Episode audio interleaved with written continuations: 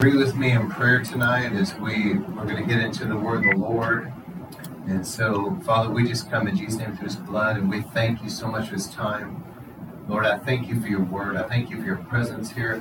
But I thank you for speaking to me everything that needs to be said under a mighty anointing. That even now, the Holy Spirit is moving upon everybody that's going to be hearing this. And by the grace and power of God, by the Holy Spirit, Lord, I thank you for us all having good, fertile soil of hearts and minds and lives. That the Holy Spirit will help us to to um, to get the information, to understand the information. That we have eyes and ears of the Spirit. Our minds are clear. We're not distracted. Lord, everything's going to take place through this that your will to be done. And Lord, I thank you for it. I thank you for speaking through me as living seeds of truth, sown in a good soil, watered by the Holy Spirit that's taken root and growing and producing a hundredfold harvest of eternal fruit that remains till Jesus comes. And Lord, that the winds of your spirit carry this out to the nations. It's going to get where it's supposed to get and accomplish what it's supposed to. Lord, we submit this unto you. and we resist the devil. We bind up everything of the enemy that would try to hinder this in any way from getting where it's supposed to and accomplishing what it's supposed to do. We command that to be bound in Jesus' name and back off. And I thank you, Lord, for the angel Lord clearing that away. And that, Lord, that your word says it will not return void, but accomplish that which you sent it for it to do. So, Lord, we thank you for it now in Jesus' mighty name. Amen. All right, so this is going to be kind of a, a sobering message at first, and then it'll get into more of a positive, encouraging message as we go. But I do have, I do feel that the last couple of weeks I talked about what what to do when the heavens are brassing over, which in essence is that we're not going to play church anymore. We're going to get serious. We're going to get serious in prayer. And then I dealt with how the God of this age, little g God, Satan is blinding the minds of unbelievers, you know. And then last week I dealt a lot with the carnality and the worldliness and things like that in the church. And again, that we we can't play church. We're living in the last days. We've got to get serious. So tonight I'm, i want to kind of finish that line of thinking that's been over the last three sermons preceding this, and really was what I was dealing with through Paying the Price in Revival series, you know, dealing with prayer and how to see God move in our generation. But then in 1 Corinthians 4.15, this is where I'm going tonight, entitling this message, Growing Concerns. 1 Corinthians 4.15, for if you were to have countless tutors in Christ, that means teachers. How many knows that we've got a lot of teachers out there, right? Yet you would not have many fathers. For in Christ Jesus I have become your father through the gospel. So we have a lot of teachers, but we don't necessarily have a lot of real, true fathers. Isn't that interesting? Y'all, please get this tonight because this is very important information. So the difference between a teacher and a father, and it's interesting. I didn't plan this, but you know, here we are at Father's Day, right? But um, the, a teacher just simply will give you information, and you have head knowledge that you know information. But a true father in the faith will see things reproduced in you. So I'll give you an example a teacher may teach you some principles in prayer, and they're important, and you need to know them.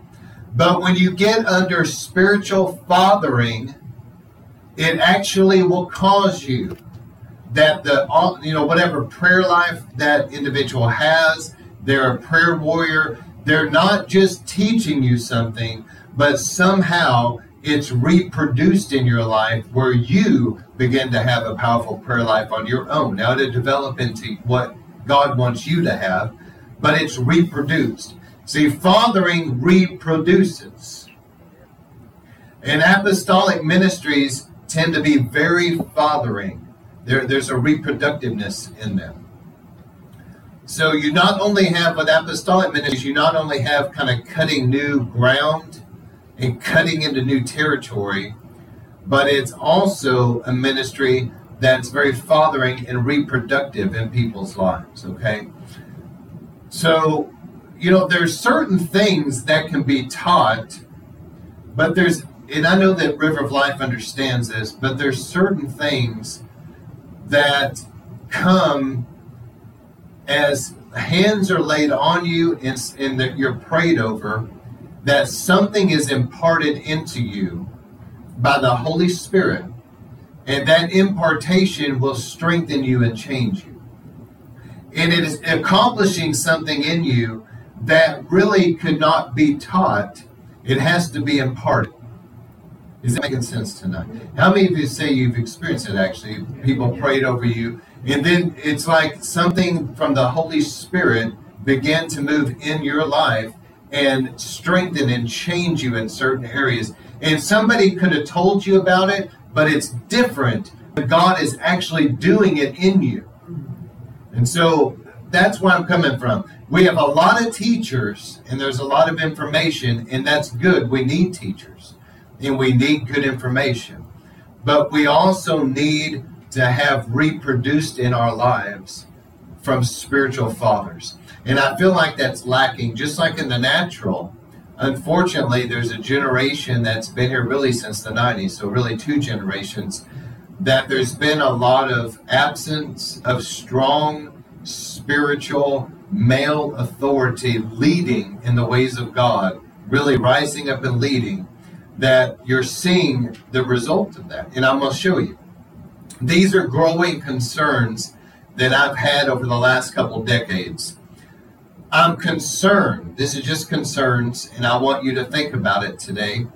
And maybe there's some things you can do to help remedy this, but in the greater body of Christ, that we're not seeing a passing to the next generation the depths of God. Everybody say the depths, the depths. of God. There may be something that's a mile wide, but it can still just be about an inch deep. And what I mean by that is, is that there may be a lot of people involved. there may be something that, that's a big event. It, it looks really exciting, and everybody gets hyped up about it. It's a mile wide, but yet the depth of it is only about an inch deep. And the thing is, people may get excited for a short time. And, you know, the music is electric and, and people are hyped up and they're, they're cheering about this, that, and the other, and they, they kind of get involved. But even though that's there, there's not really a passing into their life the deep things of God. It's just kind of getting people excited about events and things and programs, and we're going to do this and that and get involved. And, but the depths of God. And another growing concern, this kind of plays into all of these kind of play together. It's, it's one big concern I'm sharing, but it has different facets to it. But I've seen a lot of increase over the last couple of decades of carnality in the church and I've definitely seen an increase of worldliness. So you're seeing a lack of depth, but you're also seeing an increase of worldliness, and I believe it goes together. I could go a long time on that worldliness, but ungodly the, the amount of Christians that, that now are comfortable with really ungodly entertainment in their life, hanging around the world, participating in worldly things, the language that they're using, the things that they're drinking, the, the things they're doing to their body, with their body. There's just an increase of worldliness that is coming Christians, and it's definitely coming to churches. Not here, but in many places. And it's become normalized. And people, I don't I don't think that a lot of them even really realize how carnal and worldly that they are because it's normalized in the church they go to. Yeah. They they can sit out in the foyer area and talk about stuff that shouldn't Christians shouldn't even really be talking about. You know, jokes, coarse jokes, language, the ungodly stuff they've watched over the weekend, whatever. Just it, it's just into it's normalized. So there's a worldliness there that's come in the spirit of the world. And there was a time in the body of Christ that we had some amazing teachers and leaders that had something apostolic about them that their teaching wasn't just really powerful information, but there was such an anointing to back it up. And it reproduced in a generation. And I, I remember, for example, I could go on and on and on, but Kenneth Hagin Sr. was one of them that comes to my mind. Kenneth Hagin Sr. had a great depth in his teaching that unfortunately some of his successors went too far with some things and and he had he himself had to rebuke them. But his teaching was solid. And not only did he have great teaching, but he had a prophetic edge about him. That he had these powerful encounters with the Lord. And not only that, but in his meetings, there was an anointing that saw the sick healed and people set free from things. You see, there was a depth in him, and there was something apostolic there that reproduced in a generation changed my life and many other. And that's just one of 12. I'm to just name a few in passing. I think about Derek Prince, probably one of the greatest teachers in the body of Christ that we've had, maybe even since the early church, in my opinion. It's just my opinion. There was a depth in his teaching and a wisdom that is really unparalleled, I think, in many ways. But and he pioneered some teaching about curses and about deliverance that was that really helped the body of Christ. And there was a depth to his teaching. I mean, he had a, here's, here's what I'm saying, he had a prayer life. And out of his prayer life, God showed him things and he would teach it, but it had something in the teaching that had substance, it had a weight to it, it had an authority in it. And not only that, but there was an anointing that would back it up he would teach on the deliverance ministry or whatever, and then he would have people stand and pray over them, and all through the audience, people were delivered from all kinds of things. And I could go on and on and on about great leaders that many of them have, have passed on. They're, they're either dead or they're elderly or whatever. They passed on. And Perry Stone made a statement that really stuck with me and he said that he was talking about end time prophecy. And Perry Stone said this, and, and I, I had to agree with it, but he said this. He said there's a generation of baby boomers. He said that though that generation, he said many of them have died, many of them now are elderly. He said that generation really studied the Bible and they knew how to study the Bible you know, their Bible would have highlights and underlines and references and studies. They laid out books. They really studied the Bible. And he said that generation had a really solid understanding about end time prophecy. But he said that generation, this is what Perry said, that generation is dying off. And he said there's a generation coming up that doesn't understand end time prophecy. Do you understand what I'm saying? And I've seen that because you can't spend five minutes on YouTube or read a meme and understand end time prophecy. You really got to dig down deep and study the word. And that there's, um, anyway, I think I've made the point. So, also, there's a, a generation emerging that, from what I've been told from numerous sources out there, there was a generation that now, again, baby boomers that are elderly, many of them have passed on, or many of them are quite elderly now, that they knew the depths of prayer. They knew how to pray. So I grew up around that too. They knew how to pray. They knew how to get a hold of God and to actually see answered prayers. They knew how to pray things through. And these intercessors that understood getting in the spirit and the deep groaning and travailing in the spirit. There was a generation of Pentecostals and spirit filled people that understood the depth of prayer, but amongst those that are Pentecostal and, and supposedly, and, and I'm sure there still are, there's a remnant out there, okay, but a lot of places that are Pentecostal, so to speak, you don't see Pentecost. I mean, you don't even hear tongues anymore. So I'm not saying it in a critical way. I'm just saying that it's in name only, you know. But from what I've been told from numerous sources out there is that you don't see it, you don't hear it in the upcoming generation. And they may get really excited about the newest, latest song that's out, and it may be a great song because I like modern worship, I always have. It may be a great song, and they get really excited and they'll lift their hands and may, they may jump up and down and, and they, they, they get into the worship or whatever. But there's a difference between that and getting deep in prayer, getting in the spirit. And um, there's a generation that that is foreign to them. And Kenneth Hagin made a statement. He said that unless we pass that on to the next generation, he said this many, many years ago, he said it's going to be lost. I hope that we're not at that place. But how many knows that revival can turn everything around? Yeah. And I've been seeking the Lord for a long time that He would raise up end time intercessors.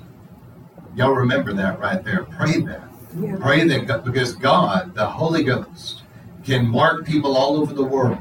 Yeah. As the saying goes, from the rising of the sun to the setting, God can make it where all of a sudden somebody in Japan, somebody in Africa, somebody in China, somebody in Cambodia, somebody up in Europe, all of a sudden the Holy Spirit just falls on them, knocks them to the floor, knocks them out of their bed or whatever. This deep groan and travail starts coming, and the Holy Spirit just come on them, and He can turn them into an awesome intercessor in just a few days, can He? So the Lord can do it, but I'm concerned that that has not really been passed on. By the grace of God, I don't even know how this happened. This was not anything with me, certainly.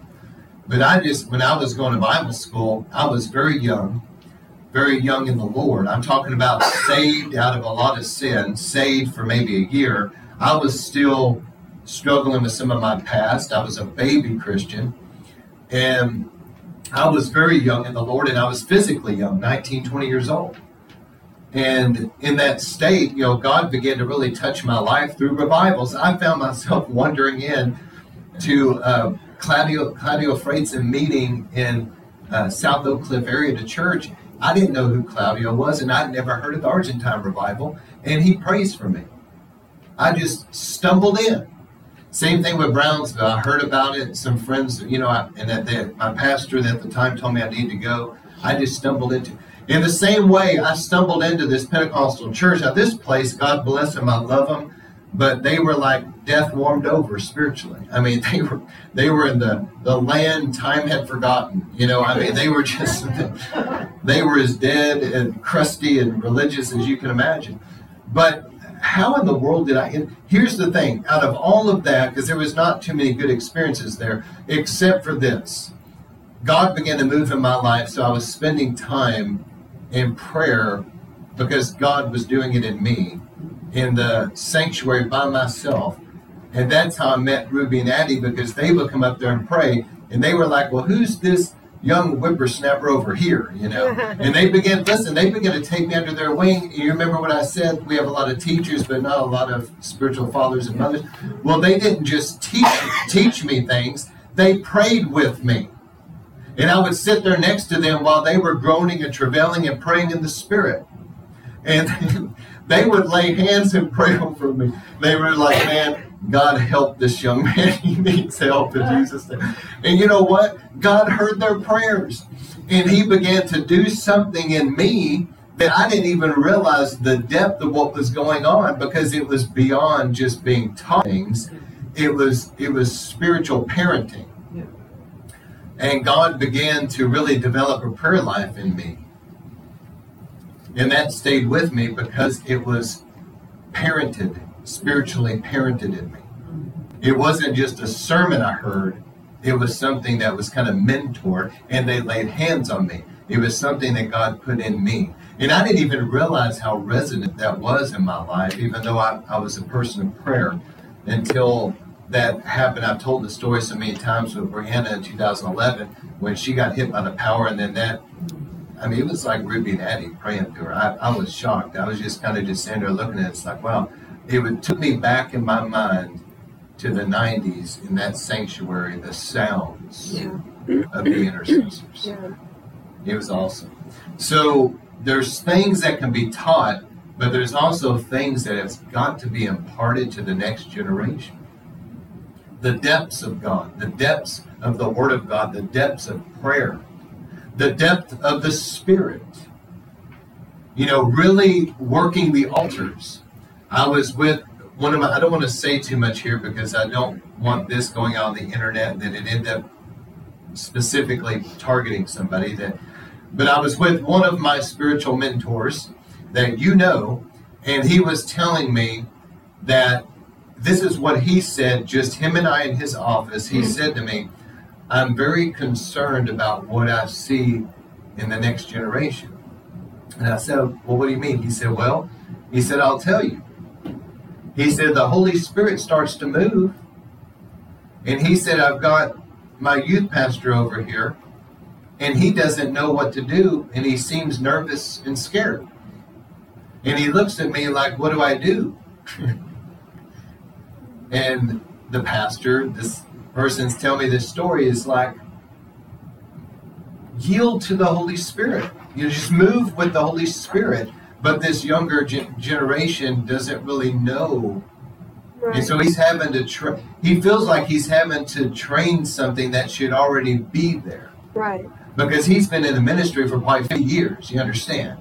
And so he remembers back 20 years ago, he remembers having youth pastors that knew how to move in the spirit. And now, all these years later, he's looking at a, a youth pastor who's like in his early 20s that doesn't even know what the move of the spirit even is.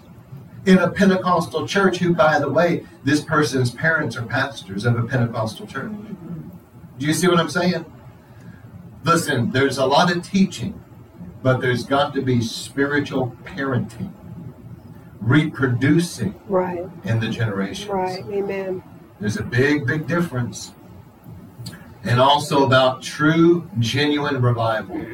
So I talked about the depths of the word, the depths of prayer, the depths of the spirit, the moving of the spirit, the gifts of the spirit. What in this younger generation do they know how to give a message in tongues and then somebody interpret that. Because my whole life in Pentecost, that was common. Is that going to die with the baby boomer generation? Do you see what I'm saying? So the next thing is true, genuine revival. And again, I'm saying this just out of growing concerns. I mean, Hopefully, you can tell I'm, I'm not upset. I'm not being critical at all. I'm just saying these are just legitimate concerns.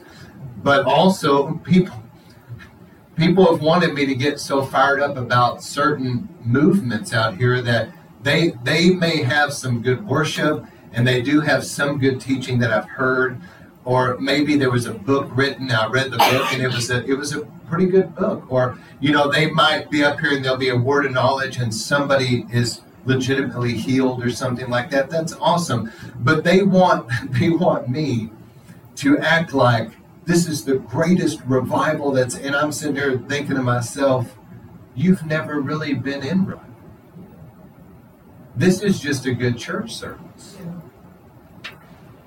hello that's that's just a good service and thank god somebody was healed thank God something happened, and I'm happy for all of that. I think that that's wonderful, but don't start calling that a great move of God and like some historic revival. We, we grew up around that stuff. Dad, we grew up around that stuff as just simply being, hey, we had a good Sunday night service. That was a good Sunday night service growing up right there. They're like, oh, we have great. Give me a break. You're talking to somebody that was in the middle of the 90s revivals, okay? I know revival. But see, there's a generation coming up, I'm concerned, that may not know the difference between a major move of God, a real, genuine, authentic revival, which will mean this that people are coming to get right with God and truly being born again, born again and deeply repenting of their wicked ways. Mm-hmm. Yeah, amen.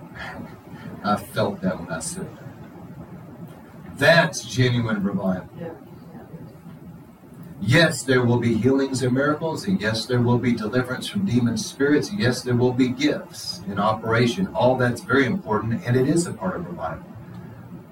But they don't know. See, here they are calling something revival while they seem to be getting more and more worldly.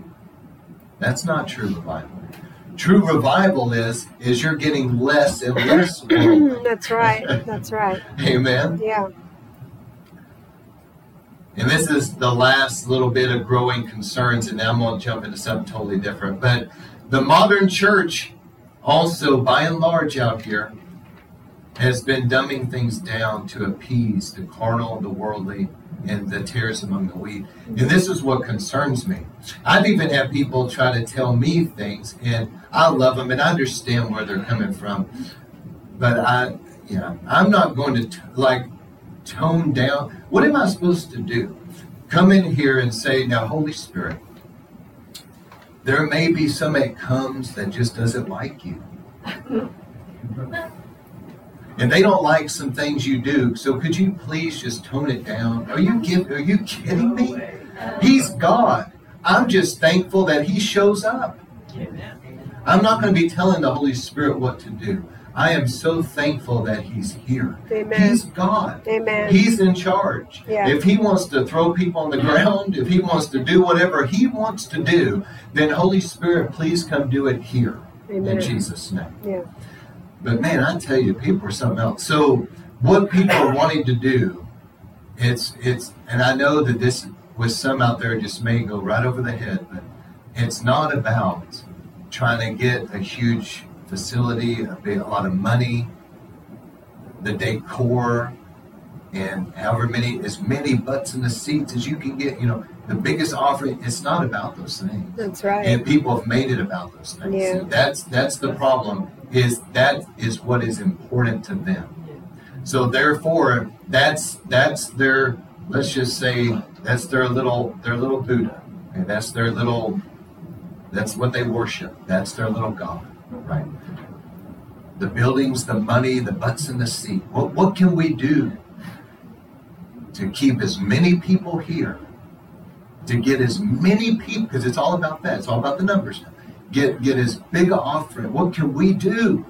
And so pretty soon they start saying, well, if we can keep the service within an hour, just have a couple cutting edge songs, have the decor a certain way, cutting edge technology, have it have this, have that. Don't preach anything that will upset anybody because God forbid they may not come back next week.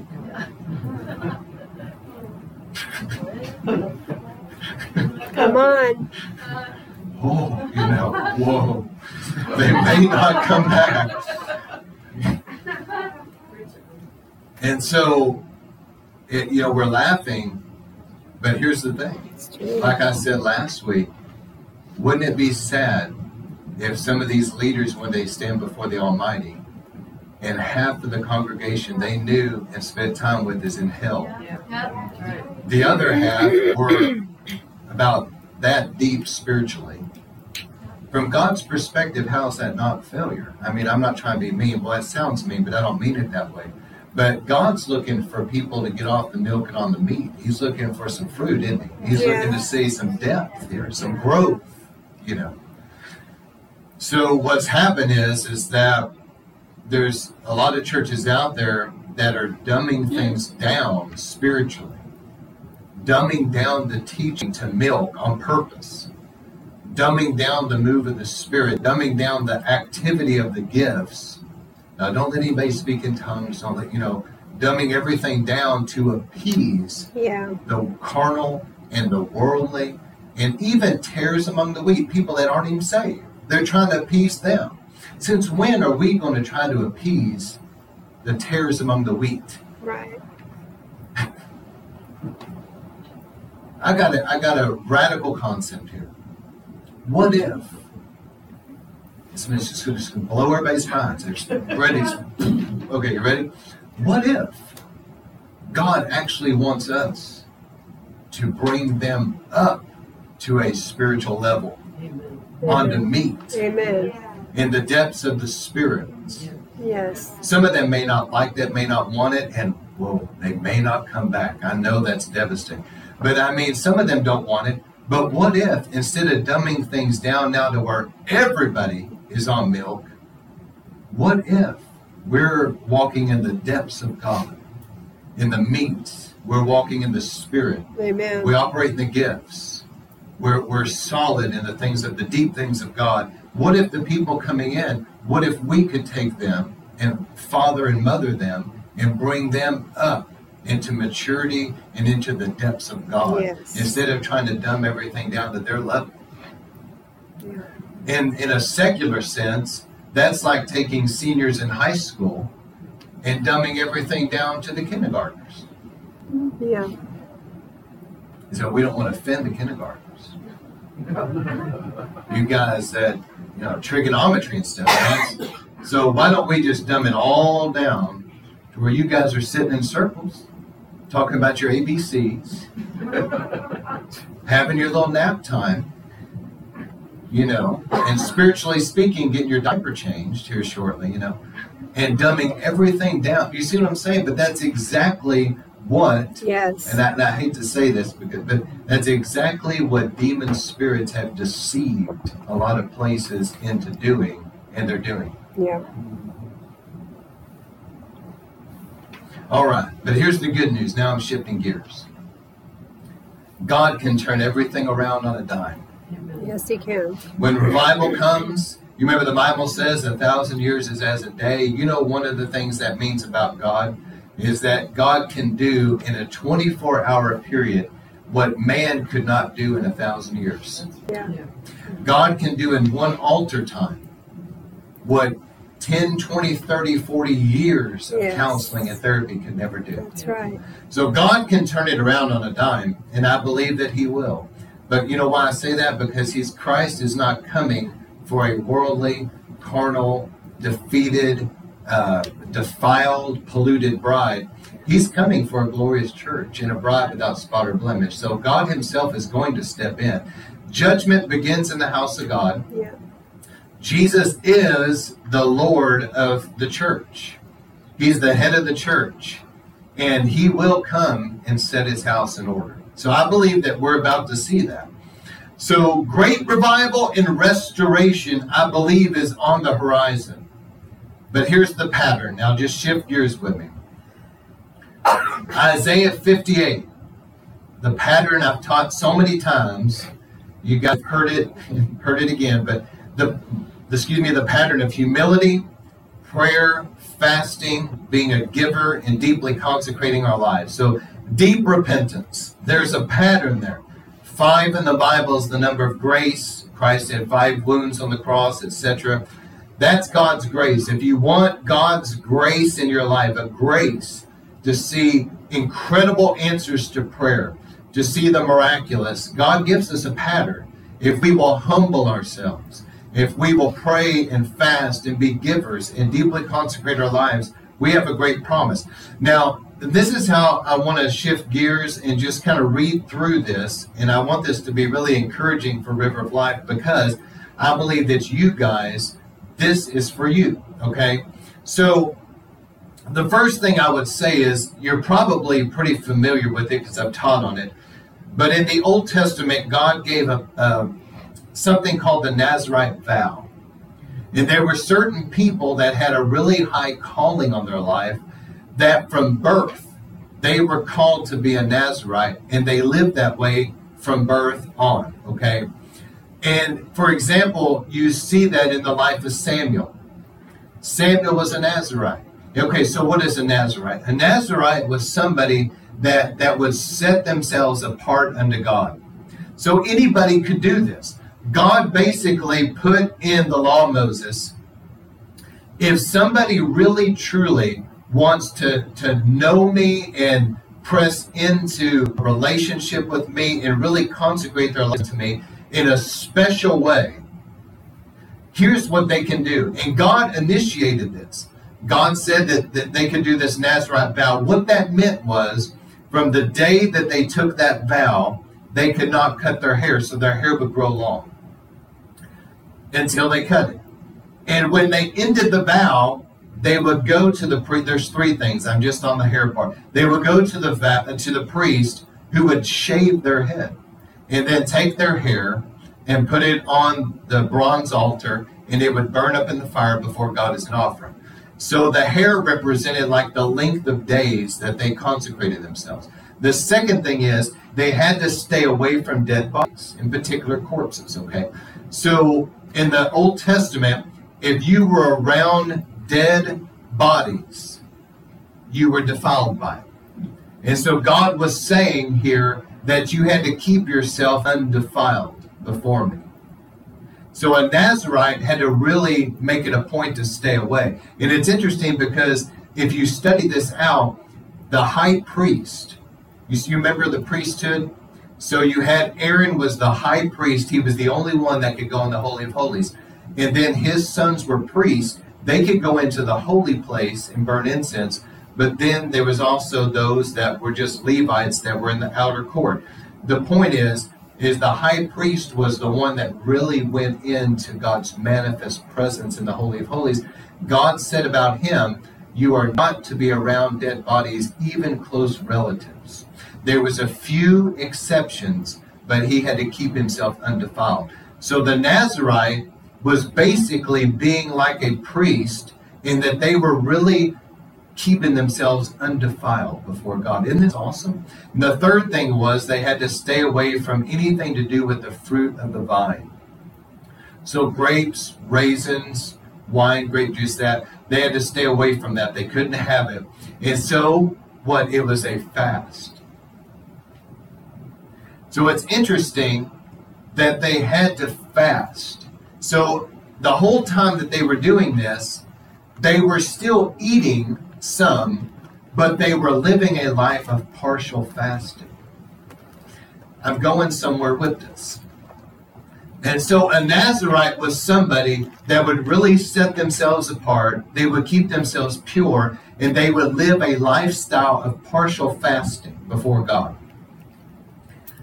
And I couldn't help but think about John the Baptist. He was a Nazarite from birth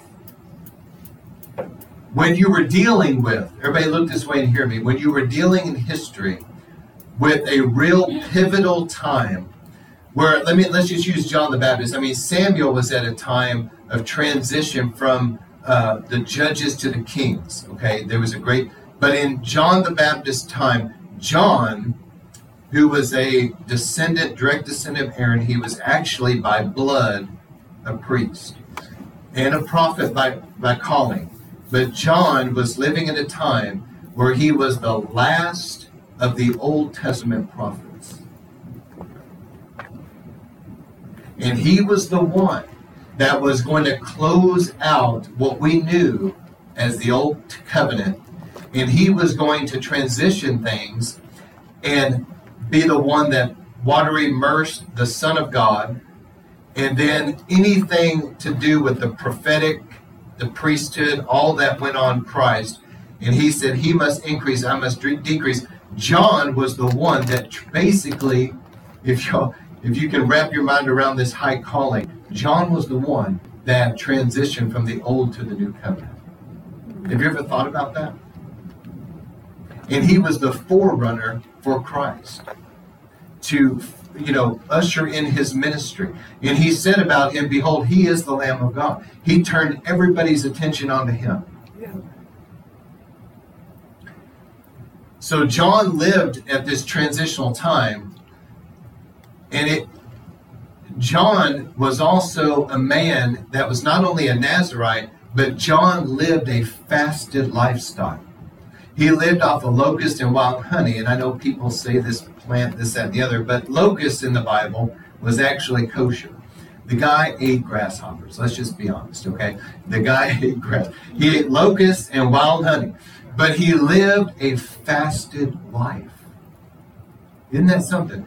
And that lifestyle of fasting was something that, as a Nazarite and somebody that lived a lifestyle of fasting, he was used so mightily by God. So, I want to encourage you because there are people in River of Life that I believe that have felt God nudging you to live more of a lifestyle of partial fasting.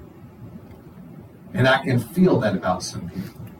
And maybe because of the lateness of the hour that we're living before Jesus comes, maybe there are more of you, and maybe even some that listen to these podcasts, that God may be dealing with you to live a lifestyle of partial fasting. Means you still eat, but you do give up some things during the week. Maybe Monday through Friday you sacrifice some, and then on the weekends you maybe are more loose about it. However you feel led to do it. But there's a lifestyle here of fasting. And those that will, and I know that we have the Watchman program, so we do have most people in River of Life fast one day a week from morning to evening. Most people do. So you're already doing some fasting. But others have felt the call to do some partial fasting throughout the week. And I want you to know that I can feel that when you're doing it, and I can feel it. It's powerful. Now, here's how I want to encourage you.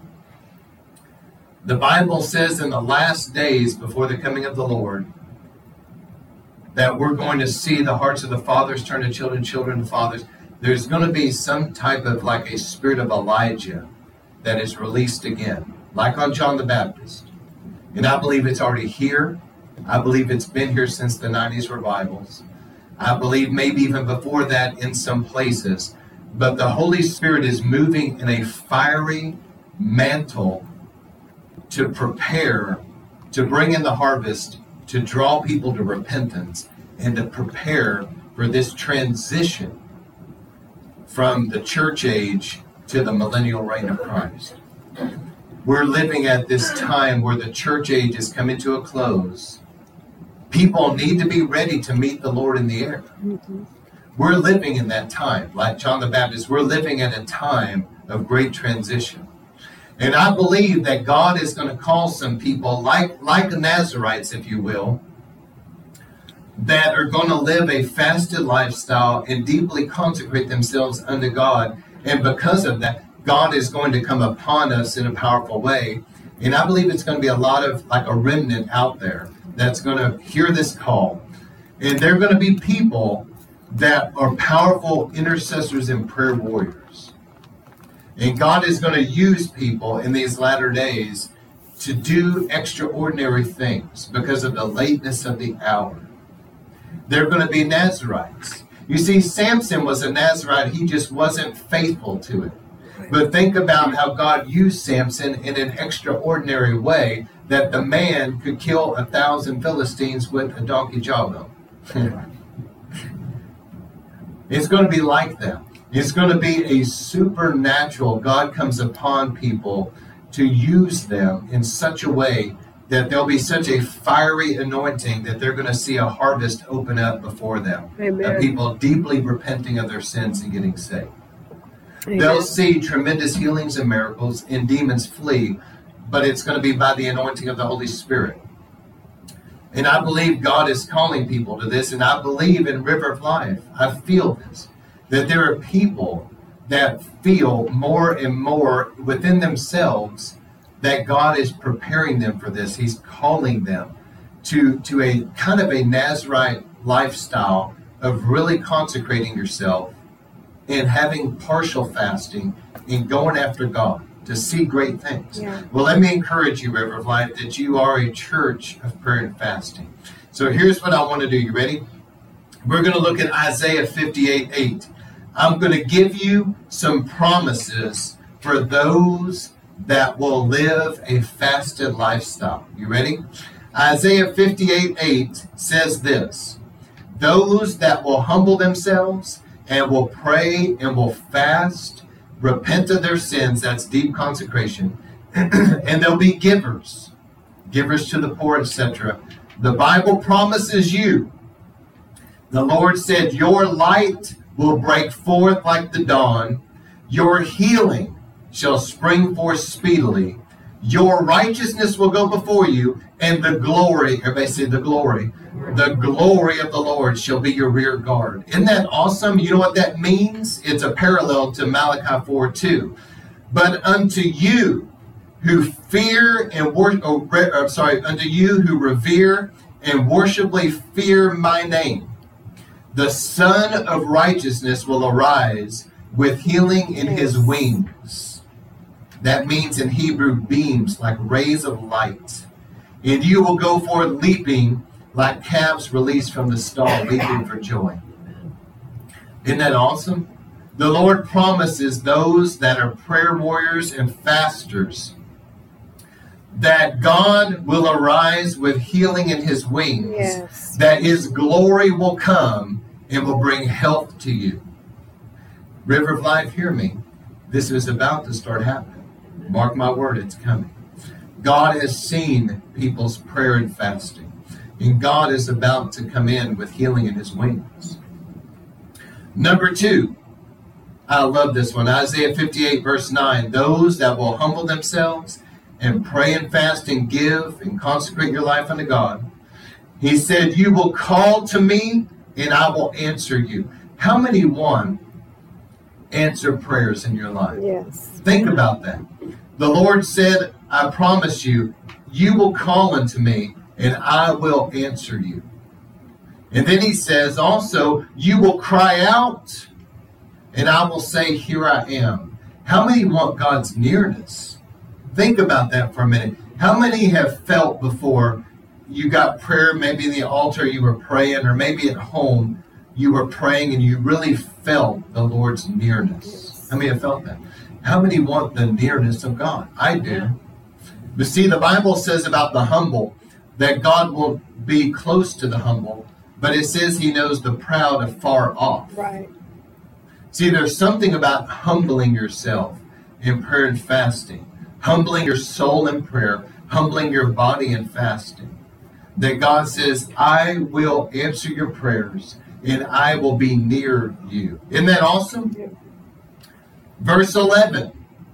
It says, And the Lord shall guide you continually. How many want the Lord's guidance? Man, in the days that we're living, we need the Lord's guidance. Yes. And he says, I will satisfy you in drought and in dry places, make your make strong your bones. And you will be like a watered garden whose springs of water do not fail. My goodness, you know what that is? That is revival. Let me let me just paint a picture for you. What would it look like? Let me read Jeremiah and then I'm going to paint the picture. Here's the parallel scripture in Jeremiah 17, verse 7. Blessed is the man who believes in, trusts in, and relies on the Lord, whose hope and confidence the Lord is. He will be like a tree planted by the waters that spread out its roots by the river, and it shall not see and fear when the heat comes. That's the drought. But its leaves shall be green. It will not be anxious and full of care in the year of drought, nor shall it cease yielding fruit. I want you to picture this for a moment. Let's picture that we had a drone, and we were flying the drone over the Nevada desert. I'm talking about the land of cactus and tumbleweeds. and let's we're flying the drone and we're all looking at the, the camera here on the screen, and all of a sudden, out of all of this wilderness, we see some little stream of water, and we see a tree planted by that stream. All around is just cactus, tumbleweeds. You see a lizard on a rock. You see you see a rattlesnake over here. But yet there's this tree planted by this water. And this tree looks so ridiculous to its surroundings. Why? Because it's so lush, its leaves are green, it, it is full of fruit, and it's obviously nourished by this stream. You know what that is? That's the promise that even though the world is going to experience spiritual drought, that God's people that will humble themselves in prayer and fasting and push into Him, He said, No, no, no. You're not going to be drying up and withering.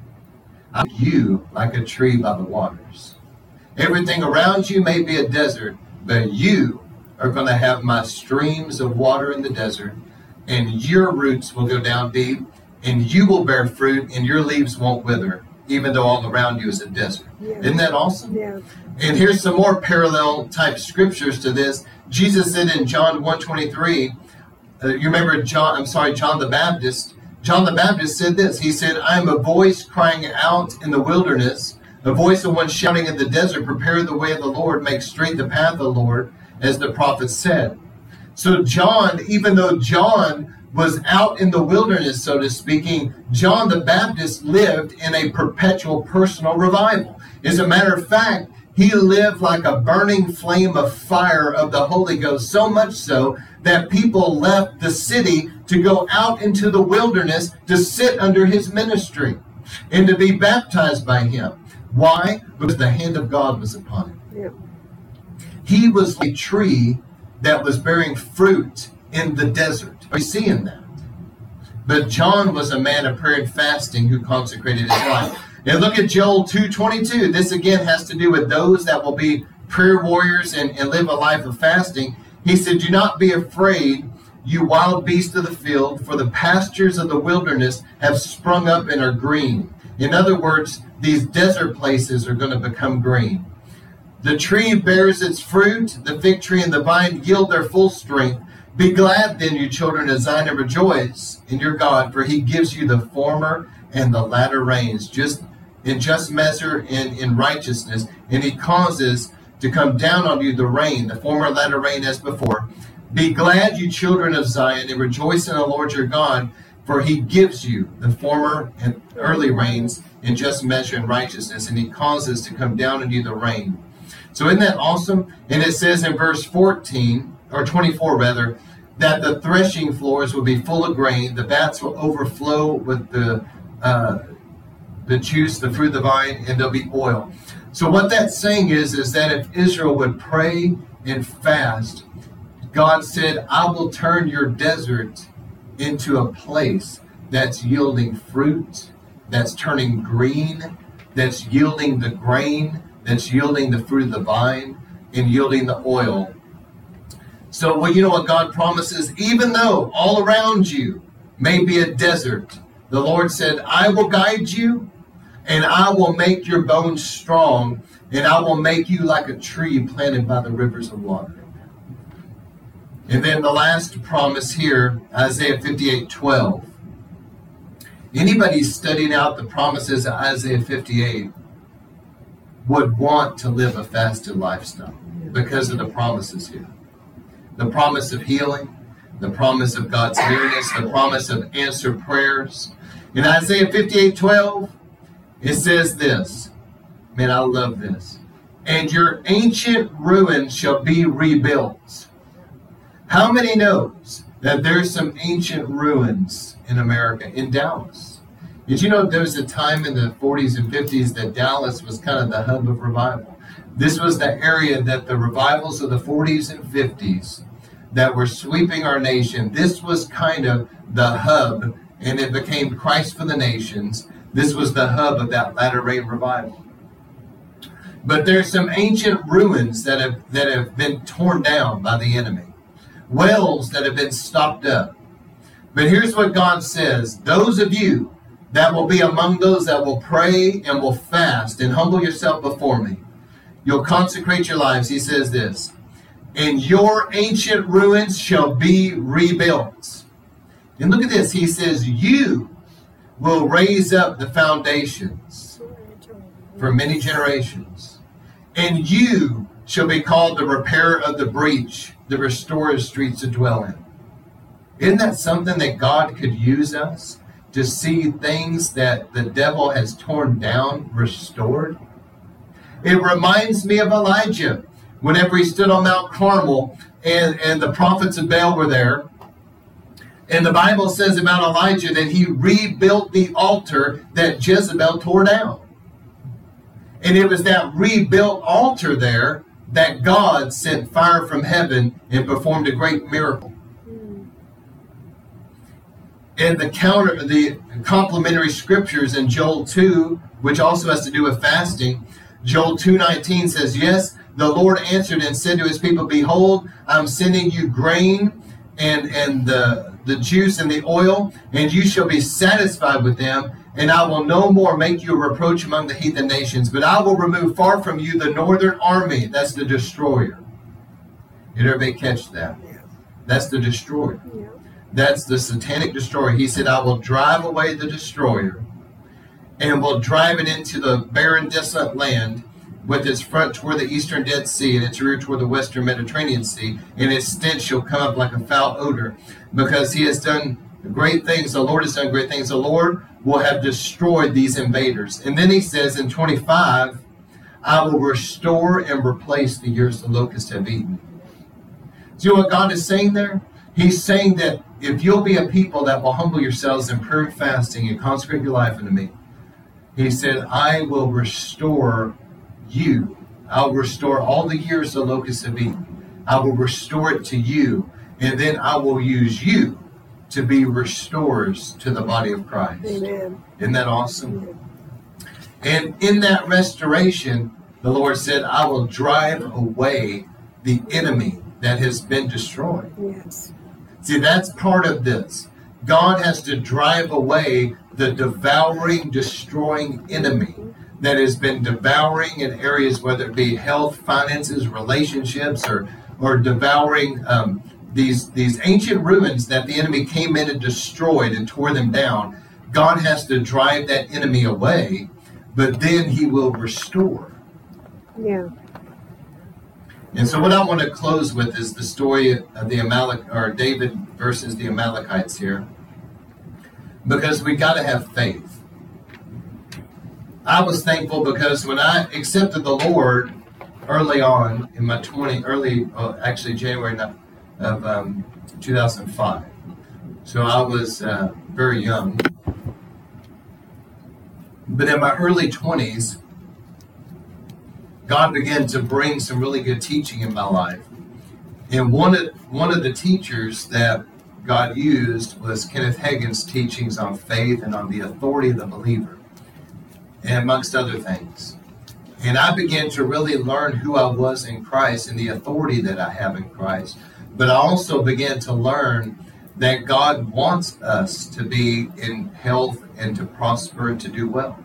See, a religious spirit deceives people into thinking God wants you sick and poor and defeated. That's the religious spirit.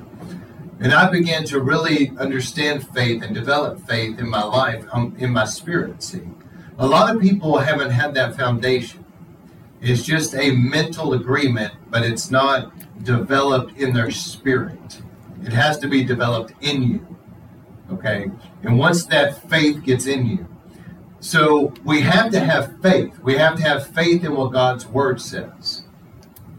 God has promised us, River of Life, if we will be a people of prayer and fasting, which we are, then he will arise with healing in his wings to us. That we will call to him and he will answer us, and we will have his nearness. He promises us to guide us and to give us a great revival here that there's going to be streams in the desert, and there already are. And he promises that he will restore the years the locusts have eaten to us, and he will use us to help restore to the body of Christ. Let me tell you, that latter part is about to happen. There's been like a destroyer type of attack of the enemy. God is about to drive away the destroyer that's been coming against us.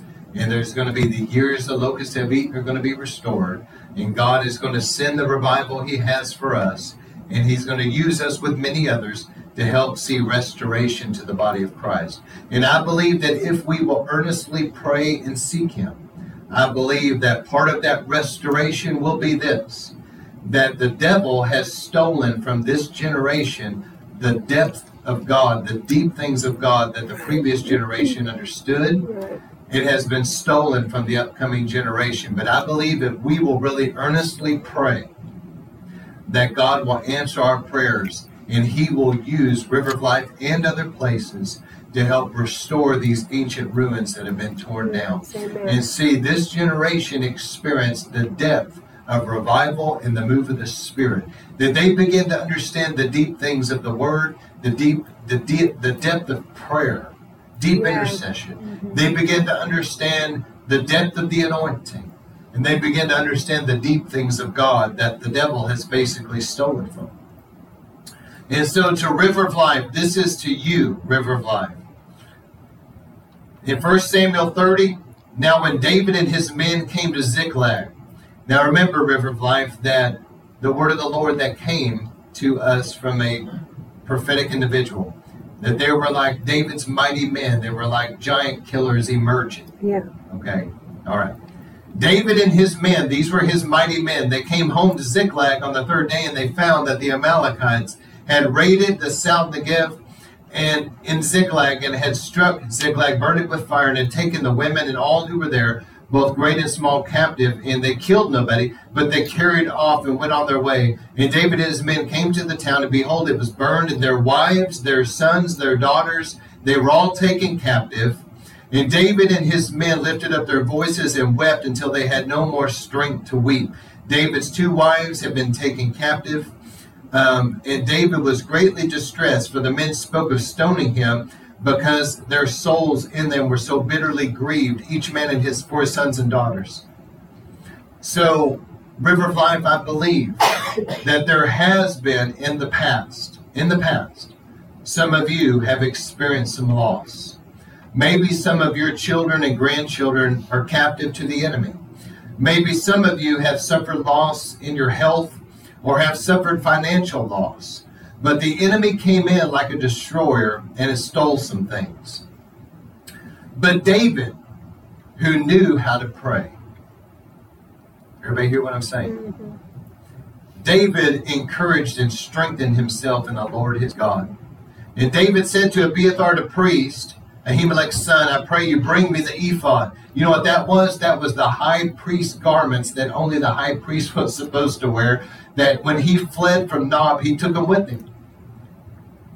And David, who already figured, well, I might as well put on the priestly garments and seek God because if I don't, these men are going to kill me anyway. So if God strikes me dead, whatever. So David puts on the priestly ephod, and David inquired of the Lord. And he says, Shall I pursue this troop?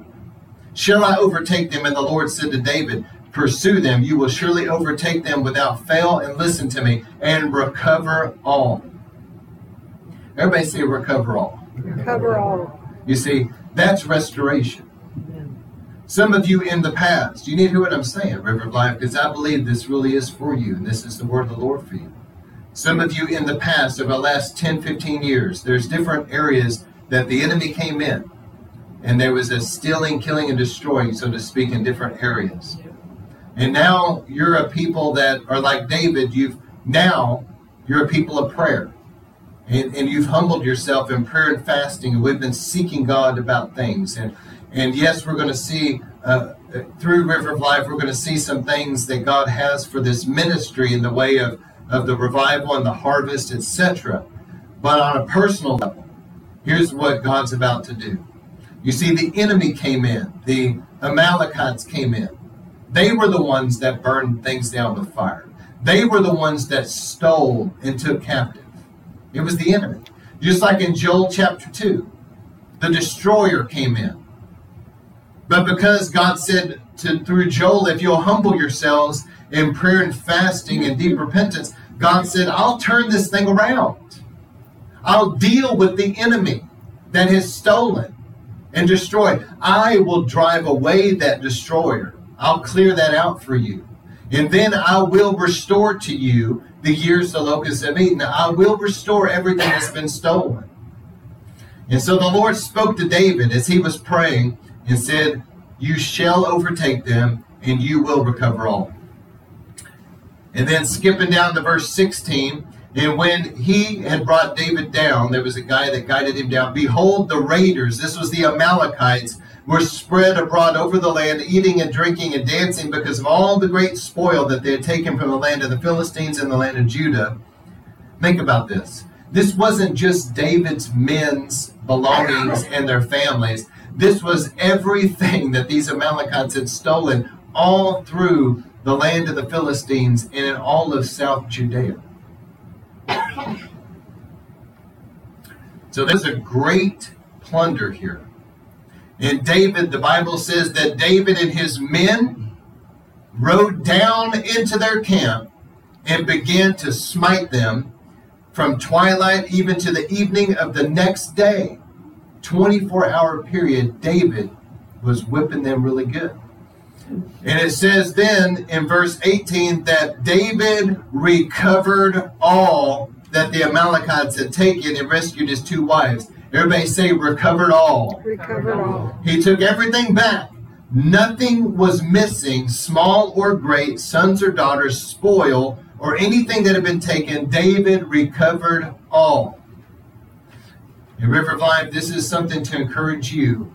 I believe that you guys, some of you have been through some loss in the past. The enemy came in. There's different areas that the enemy attacked. But I'm telling you, because you have become a people of prayer like David, you inquire of the Lord, you're, you're a people of prayer. And because you've been humbling yourselves in prayer and fasting, you're givers, you've really repented of your sin before God.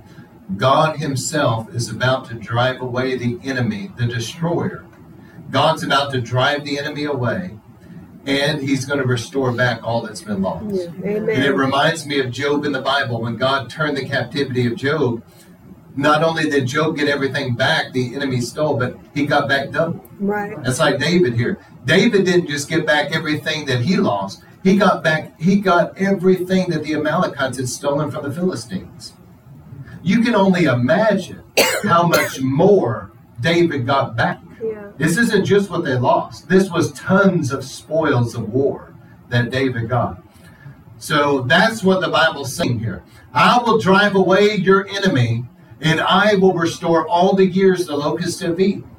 Everything that's been stolen, you will recover all. But it has to be faith.